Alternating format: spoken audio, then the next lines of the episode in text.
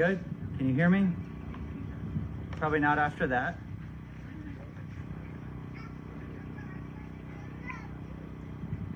Can you hear me though? Is, can somebody give me a thumbs up or something? Not really, kind of, sort of. Check, check.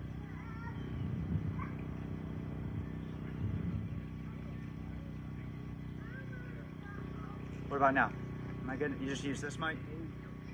All right, can you guys hear me now? No. No? What about now? Yeah. Yeah? We're good now? All right. So I'm using this mic. Okay.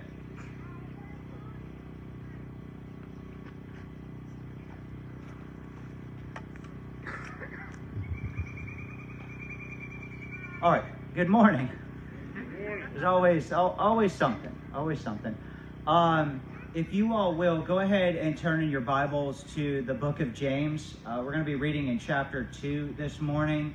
And while you turn there, I'm going to open us up with a word of prayer.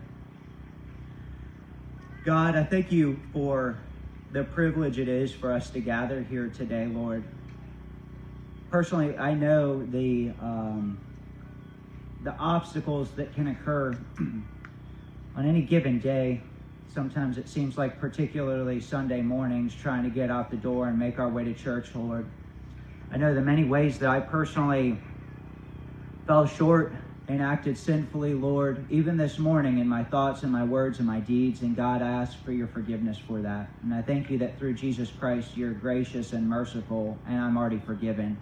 And that that's true for every man, woman, and child here, Lord, that is uh, placed their faith and trust in you, Lord. And so, despite the obstacles that um, we've all faced this morning, the challenges, I pray that you would help us to just assume a posture of humi- humility, knowing, Lord, that we deserve nothing, but through Jesus Christ, that you've given us so much. And so I pray that you would illumine our hearts and our minds, enable us to hear your word, and that it would just sink in and change the way that we think, the way that we live, and the way that we communicate, Lord. So I thank you for this letter of James that you've given us, that we've been able to spend time walking in, Lord. Thank you for the heart that our church has to preach your word, to sing your word, to pray your word, to live your word, Lord. So I just pray that you would be glorified as we seek to do that here and now. In Jesus' name, amen. All right, so as I've had the opportunity to um, be here and, and, and just uh, share God's word, we've been working through James, uh, believe it or not, finally made it through chapter one. And so now we are going to uh, start in chapter two. So um, before I just dive into chapter two, I'm, I'm really going to focus on um, the first several verses of chapter 2, particularly verses 1 through 7, but I'll read through all the way through 13 um, just to establish a little bit of context. But before I do that, just a recap. Last time, whenever I preached, I covered verses 26 and 27, the last couple verses of chapter 1, and some of the overarching points that I sought to make and draw from that text were as follows. We must guard our tongue because our speech reflects our heart. The condition of our heart will lead us to bear either good or bad fruit. Bearing good fruit is evidence of our being in Christ. Good fruit is a means of assurance of our salvation, but it does not obtain our salvation or our justification before God. We should love and serve others, especially those in need, because God cares for them just as much as others. They are image bearers just like we are. Christians should always show a love for God and care and concern for others, not just certain during certain times of the year, like Easter, Thanksgiving, and Christmas, but always we should show that love, care, and concern for others. And one way that we do that is by the way that we use our speech, that we guard our tongue. And so I really want to recap that one, just to again establish context of where we've been and where we're going, but that um, we, we should keep in mind that the uh, the chapter markers, the verse numbers that are in our Bibles uh, were not there in the original letters that were written. That in this instance, with the letter of James, the epistle, that it, it was a letter that would have been passed around, and so oftentimes we can have um, we can separate trains of thoughts because of those verse numbers or chapter markers that aren't always there. And it's easy to forget some of what we've read in a previous chapter that ties into the, the following chapter, and that's the case here. Verses 26 and 27 really carry on the same thought as we get into the beginning of chapter 2. So let me read these verses that I'd like to focus on, and then we'll unpack some of that text. So, James chapter 2, starting in verse 1. I'm reading through the English Standard Version, by the way. My brothers, show no partiality as you hold the faith in our Lord Jesus Christ, the Lord of glory. For if a man wearing a gold ring and fine clothing comes into your assembly, and a poor man in shabby clothing also comes in, and if you pay attention to the one who wears the fine clothing and say, You sit here in a good place, while you say to the poor man, You stand over there, or Sit down at my feet. Have you not then made distinctions among yourselves and become judges with evil thoughts? Listen, my beloved brothers, has not God chosen those who are poor in the world to be rich in faith and heirs of the kingdom which he promised to those who love him? But you have dishonored the poor man. Are not the rich the ones who oppress you and the ones who drag you into court? Are they not the ones who blaspheme the honorable name by which you were called? If you really fulfill the royal law according to the scriptures, you shall love your neighbor as yourself, you are doing well. Verse 9. But if you show partiality, you are committing sin and are convicted by the law as transgressors. For whoever keeps the whole law but fails in one point has become accountable for all of it. For he who said, Do not commit adultery, also said, Do not murder. If you do not commit adultery, but do murder, you have become a transgressor of the law. So speak and so act as those who are to be judged under the law of liberty. For judgment is without mercy to one who has shown no mercy. Mercy triumphs over judgment. So, your, your Bible may have the heading over the beginning of chapter 2 that says the sin of partiality, and that heading encompasses verses 1 all the way through verse 13. But as I was preparing for this, I really felt that it would be helpful just to focus on those initial seven verses. So that's really where I'm going to be spending the bulk of my time um, as we as we walk through this. What I want to do is I've got um, four main points that I want to establish through uh, unpacking this text. I'm going to go ahead and give you three of those points right now, and then I'll conclude with the fourth point. So if you're taking notes, this may be helpful. If not, please just listen.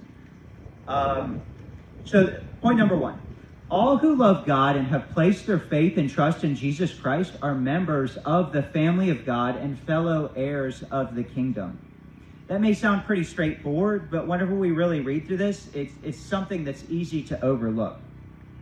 Point number two as humans, we are mirrors that either reflect a true representation of God to others or a distorted false image. Point number three God's ways are not our ways. Therefore, we cannot show partiality based on our opinions, but only on what God holds as true. To show partiality based on our assessment is sinful and evil. So these are three points that, that the text will, will reveal as we walk through, but they're just some overarching headings as I walk through here that are going to be drawing back to. So as we walk through this, just verse 1 starts out, James opens it. He says, My brothers, show no partiality as you hold the faith in the Lord Jesus Christ, the Lord of glory. This statement, my brothers, is something, again, that we can just kind of brush over, but it's important because James is using this familial term to emphasize the point that he's making. James is reminding his audience here that he and they are members of the family of God. They are brothers in Christ. So if that's true, the next statement is very important. He goes on to say, My brothers, show no partiality as you hold the faith in our Lord Jesus Christ. Because those who hold the faith in the Lord Jesus Christ are part of the same family, they should not show partiality. They should not treat others differently in terms of loving and serving. If you are part of the same family, you should not treat family members in that family unit differently. That if we all have the same image bearing capacity, that we all are part of the same family, we are all in Christ, that we should seek to love and serve that way. This builds on the theme that was in verses 26 and 27 of chapter 1 that loving those who are in need, loving our neighbor as ourself, this is what I'm saying, where it just transitions from there, that showing partiality is either in line or out of line with that love that we're supposed to be showing in terms of showing love to God and our neighbors. Those who hold the faith in our Lord Jesus Christ are all image bearers. Therefore, they all have inherent dignity and worth and should be treating each other as such. Secondly, recipients of God's free grace made available through the person and work of Jesus Christ. That those who are in the family of Christ, those who are hold the faith of the Lord Jesus Christ, are free recipients of the free grace that's been made available for Jesus Christ. Therefore, they're entitled to nothing.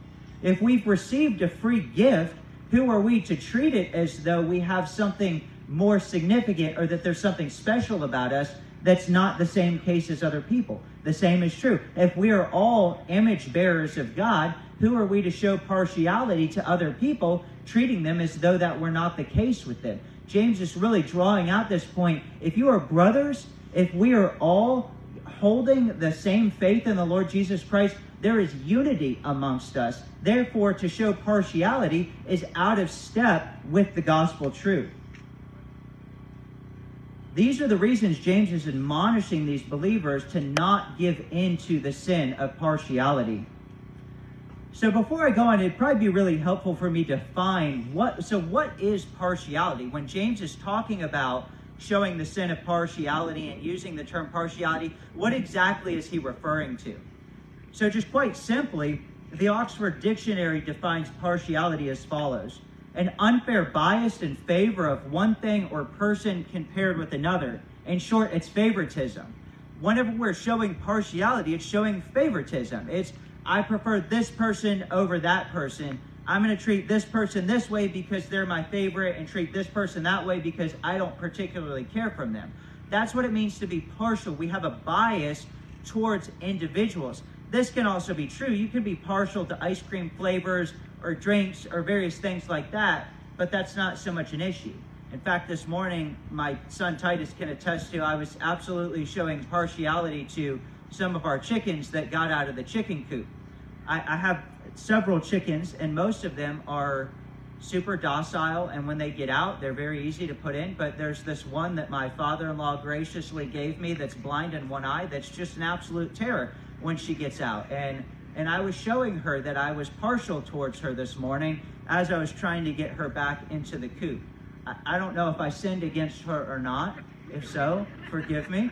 But that there's partiality that's shown. Partiality in and of itself is not wrong. But what James is really seeking to point out here, when it comes to believers and really people in general, but especially those that are amongst the body of Christ, to show partiality is out of step with the gospel truth. And we'll get into that moving forward. So James defines what he is referring to in partiality in the following verses. So we'll read verses 2 through 4 right now, where he really does a good job through word picture of illustrating what he means by partiality.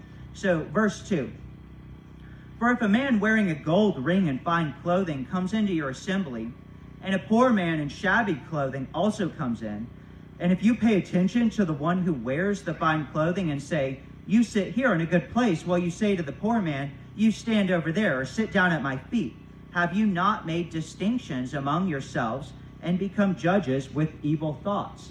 So, this word picture that I think all of us can grasp of somebody of, of prominence and status coming into our presence, say you were having a, a, a dinner and you invited uh, numerous guests. There are some people that that hold more prominence than others, and they come in and, and you you treat them as such. You you save a special place for them to sit. You make sure to help them with their bags, their jackets. Do you need anything? Would you like a drink of water?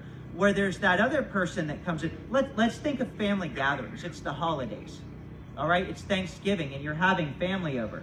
There's some family members that you get along with more. And then there's that that uncle that's twice removed that has all that baggage and those problems and you're like uh, i really wish i didn't have to invite him but he's here anyways. And and we we treat them as such. That's just one example but i think all of us can relate to ways that we can show partiality. And so james is using this this word picture here of these guests coming in and the person of prominence gets the special seat where the person of lowly status of seeming insignificance is given a lesser position in the in the time that James was writing this, this would have been referring to the, the Pharisees, the lawyers, the scribes, the people that worked in the temple that would have been given positions of honor, perhaps at meals when they had feasts and gatherings of that nature, while the others were disregarded and given these lowly positions.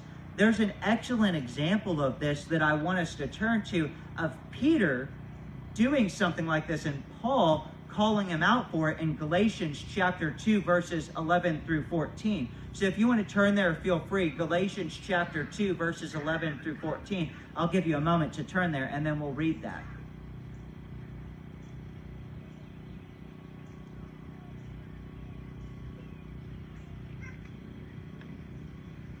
All right, Galatians chapter 2, verses 11 through 14.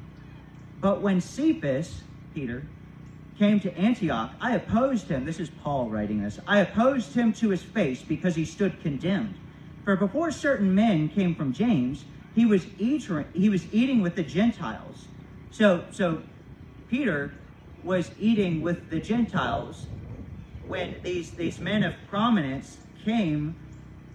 And when they came, he drew back and separated himself fearing the circumcision party. So these would have been Jews of prominence, maybe Pharisees, scribes, I don't know. But th- these Jews came, and Peter found himself eating with the Gentiles. And so when he saw these Jews of status and prominence, he drew back from the Gentiles. Verse 13. And the rest of the Jews acted hypocritically along with him, so that even Barnabas was led astray by their hypocrisy. Verse 14. But when I saw their conduct was not in step with the truth of the gospel, I said to Cephas before them all, If you, though a Jew, live like a Gentile and not like a Jew, how can you force the Gentiles to live like Jews? So, some time ago, Doug did an excellent job, I believe, spending time in this text. I, it may not have been Doug. I always say Doug's the one that did it. But at some point, I know that we spent time in this text unpacking the truth of it. And, and the gist of it is, is that this would have been after Christ's resurrection, the Christian church was being established. The Gentiles were seen as heirs of the kingdom along with the Jews. And so Peter was here eating with them. But when these Jewish men of prominence came in, he removed himself. The rest of the Jews followed his leading along with Barnabas, and they sat to be with the other Jews. They withdrew, though they were all part of the body of Christ. And when Paul saw this, he called them out for it. He said, How is it that you can live like this as a Jew at one time and then as a Gentile at one time and then a Jew at another time and then expect the Gentiles to do the same. You can't do that. You need to treat everyone without partiality. If we are all heirs of the body of Christ, if we are all in Christ, we need to treat them as such at mealtime and not. And so this is an example of Peter withdrawing, showing partiality to these Jewish people rather than showing uh, unbiased towards these fellow Christians. James is making the point since you are a part of the family of God, don't show partiality. It is not in step with the truth of the gospel. That verbiage is really important. That's a theme that I'll continue to use throughout in verse 14 of Galatians 2. Paul says, But when I saw their conduct was not in step with the truth of the gospel, when we show partiality, when we show a sinful bias towards other people, our conduct, our actions, our words, our deeds are not in step with the truth of the gospel. And I would say, if we're honest, if all of us here are honest with ourselves, we do this a lot. We show partiality a lot. It may not be in the context of what I've been talking about as far as family gatherings or when you have company over, but there's subtle ways that we do this all the time. We evaluate circumstances and situations and we base our responses and our actions on what would be mo- the most favorable outcome for ourselves. Oftentimes, these self centered evaluations are at the expense of using other people. I mean, if we really slow down, do we not do that? Do we not evaluate circumstances and situations all the time and thinking of what is most advantageous for myself? This can take place within the workplace where we decide to establish relationships with those that will make us look good, that will help us to find advancement within the workplace, and we tend to avoid those who would possibly hinder us or make us look bad there's a level of wisdom in doing that. If there's there's people that are, are behaving wrongly, you don't necessarily want to associate yourself with, you know, a bad company corrupts good morals. You need to exercise judgment. But there's also those people that are trying their best. They just aren't always the best at it. And us as Christians, rather than coming alongside them and seeking to help them, we tend to withdraw that because it's not easy for us. We want to be with those that will make us look good. This can even take place in the home. I'll be honest, I can be guilty of this. We can tend to depend on those children of ours or those members of our household that will help us to get the job done as quickly and as smoothly as possible. And we tend to not ask for help from those that will struggle or have a hard time with it, or we may need to come alongside them and help them or finish the job, we rely on those that are going to make things easy. At church, and public, and just in general, we engage in conversations and we cultivate relationships with those that we are comfortable with, and we avoid those that may add challenges and obstacles to our life. Quite simply, we don't want messy. We don't want messy in our lives. So, what do we do? We show partiality towards other people. We assess circumstances and situations, what's going to be most advantageous for myself, and we act in accordance with that. Oftentimes, we do not evaluate circumstances and situations in light of what is in step with the gospel. We don't think of what would be most favorable and loving for others, what will point them towards the God who lovingly made them and sustains them. As image bearers and joint heirs with Christ, we are given the unique role and responsibility to reflect back to others who God is, like a mirror. But when we show partiality towards others, we are reflecting a distorted image of who God is. We are saying to that person, that this is the way God treats you. This is the way God thinks of you. And this is the way God thinks of these other people. These people are more special, and you not so much.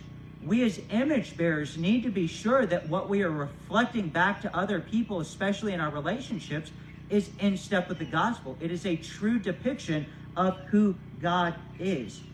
James refers to this behavior of reflecting a distorted image as evil. He uses the term evil. And verse 4, you can see this. Verse 4, he says, Have you not then made distinctions amongst yourselves and become judges with evil thoughts? Have you not become judges with evil thoughts when you show partiality? Later on in the book of James, in chapter 4, verse 12, James makes it very clear. He says, that there is only one lawgiver and judge, he who is able to save and destroy. He makes it clear that God is the only true judge, God is the only lawgiver. So, who are we to step in this position? When we make judgments about others that result in the sin of partiality, we are just we are placing ourselves in the position of God and deciding what we deem best, not what he deems best. This is the very thing that the serpent did in the garden. Partiality causes us to reflect the father of lies more than our heavenly father. This is why James refers to this behavior as evil. We become judges with evil thoughts. When we show partiality, we usurp the role of God. We put ourselves in the position of judge and we reflect evil rather than the truth of the gospel and what is real about God and the way that he values people.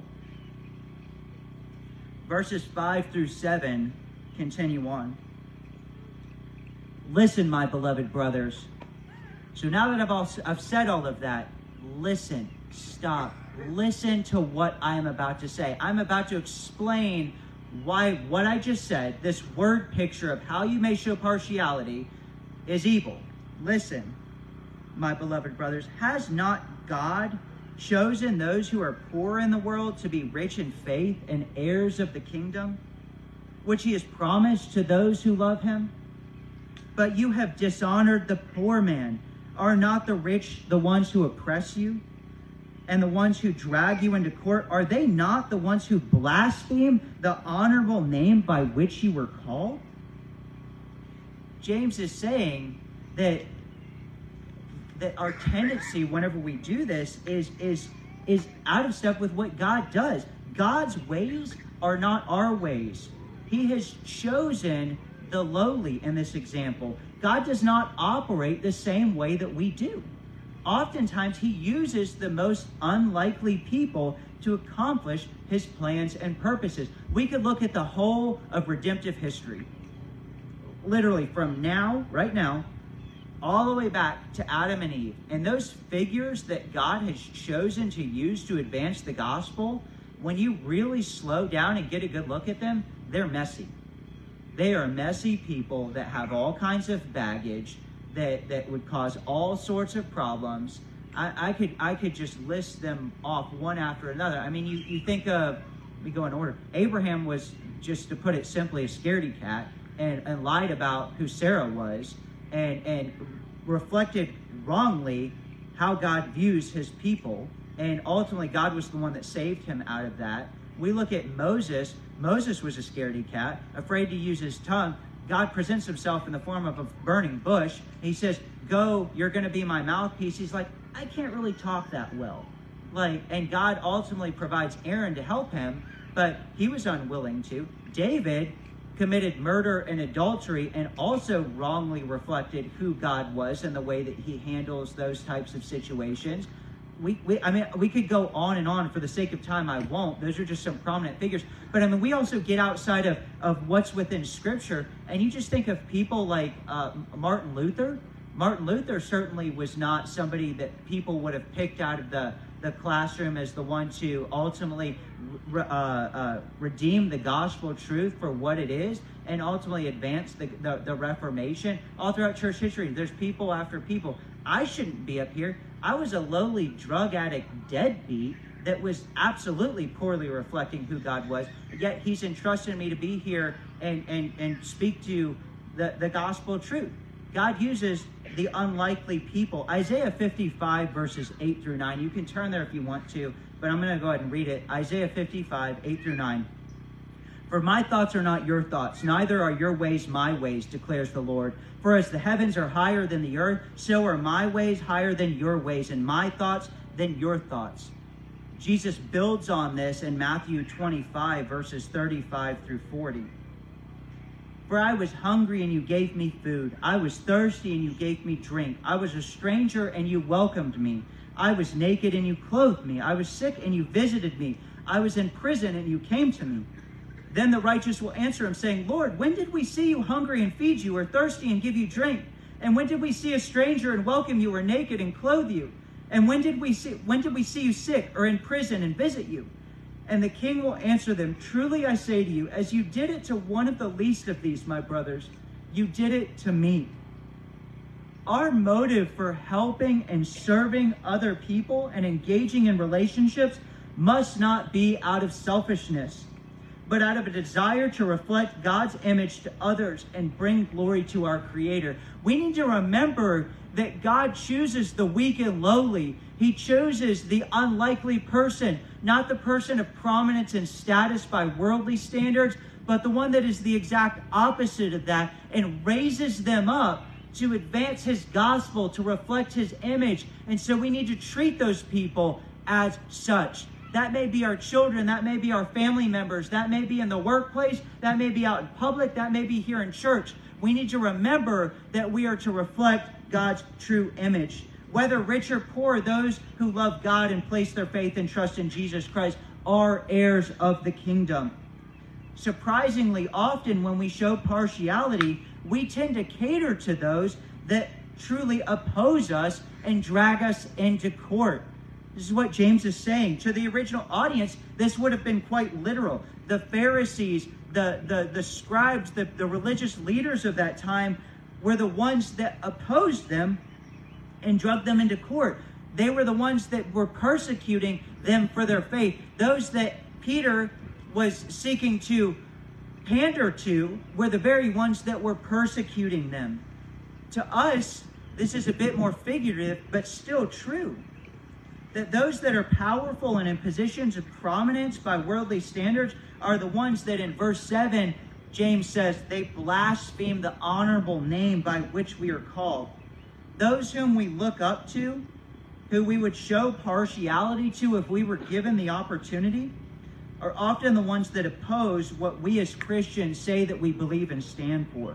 You think of, of famous people, you think of Hollywood, you think of politicians, you think of other people that are in those spheres. If you were in your workplace or you were in the grocery store and this person of prominence, this famous person, this politician was coming up to you to carry on a conversation, you'd be tempted to show special status to them. But oftentimes, those people that the world has elevated to these positions of prominence are the ones that despise what it is that we believe in. And we need to recognize that, that those that are rich, so to speak, often are ones that are opposed to what we believe, and therefore we should not be treating them as any more special. We shouldn't be treating them less than. We need to keep that in mind. They need gospel truth just as much as everybody else, but just because they have status doesn't make them any more special. And just because somebody doesn't have status, that doesn't make them any less special or significant. There's an old saying that goes something like this You can tell what you love by how you spend your time. Does your time, your energy, your relationships, and your financial emphasis reflect a love for God and a love for others, such as your children, your spouse, your church, or for those who are destitute and in need? Or does your time and your relational emphasis reflect a love for status, position, and money? Ultimately, a love of self.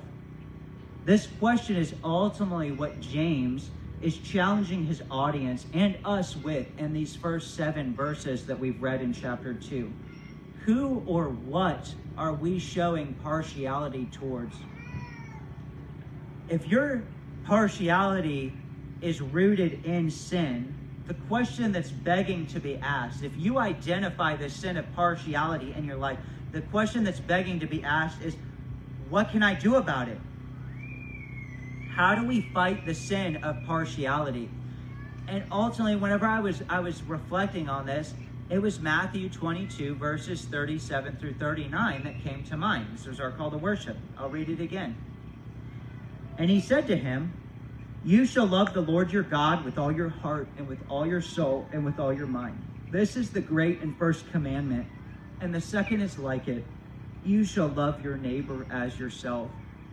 The other week, I had the opportunity uh, to to go to OCA and and and uh, be in one of their their chapels during Spiritual Emphasis Week, and I was assigned the opportunity to speak on what is what is biblical love, and ultimately, it was really undergirded by this text as well, and trying to make the point that biblical, genuine, sincere love is rooted in God because that's where it comes from, and it can only flow through loving God, loving others and then loving yourself. And really, loving yourself is merely a byproduct of loving God and loving others.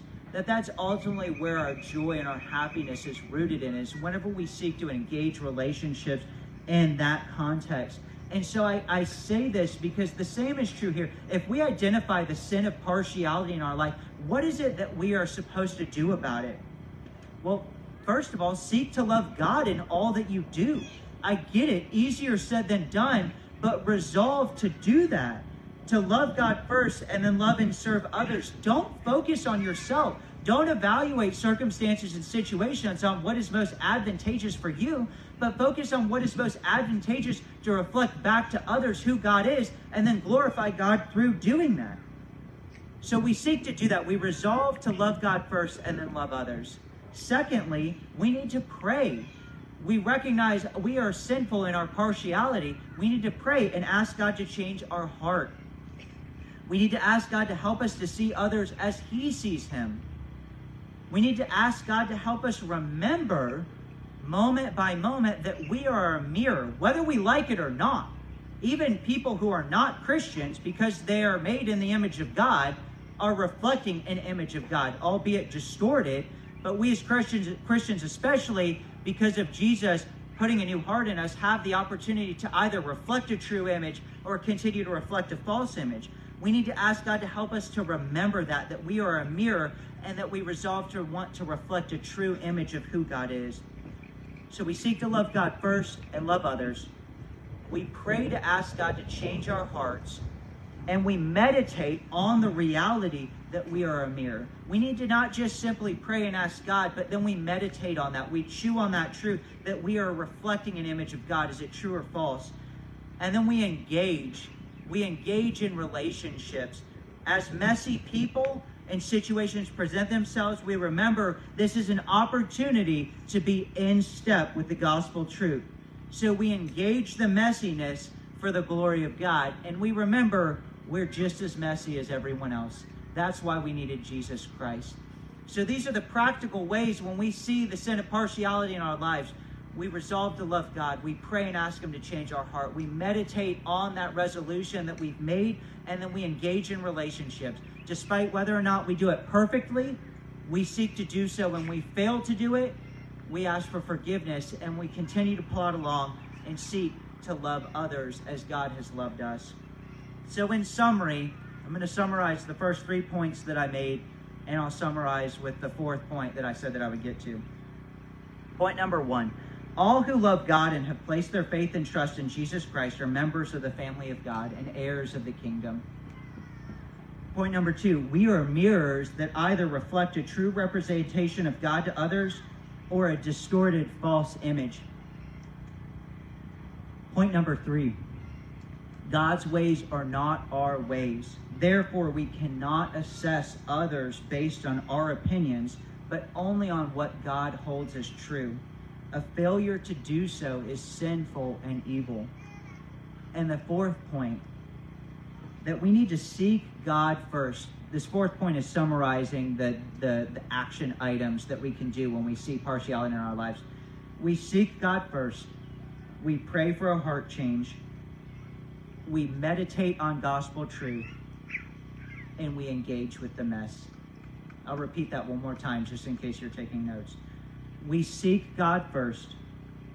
We pray for a heart change.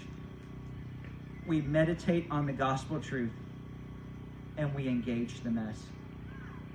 Let me close this with a word of prayer. God, I thank you that is the quote that was sent out in the text thread to some of us earlier this week by H.B. Charles, Lord, that you know our dirt. Lord, that others have put it, that you knew our stupidity whenever you placed our calling on our life, Lord. And I don't say that to be crass, but Lord, it is just a reality that you know our pitfalls, you know our mess, and you have made provision for that, first and foremost, in the person and work of Jesus Christ, Lord.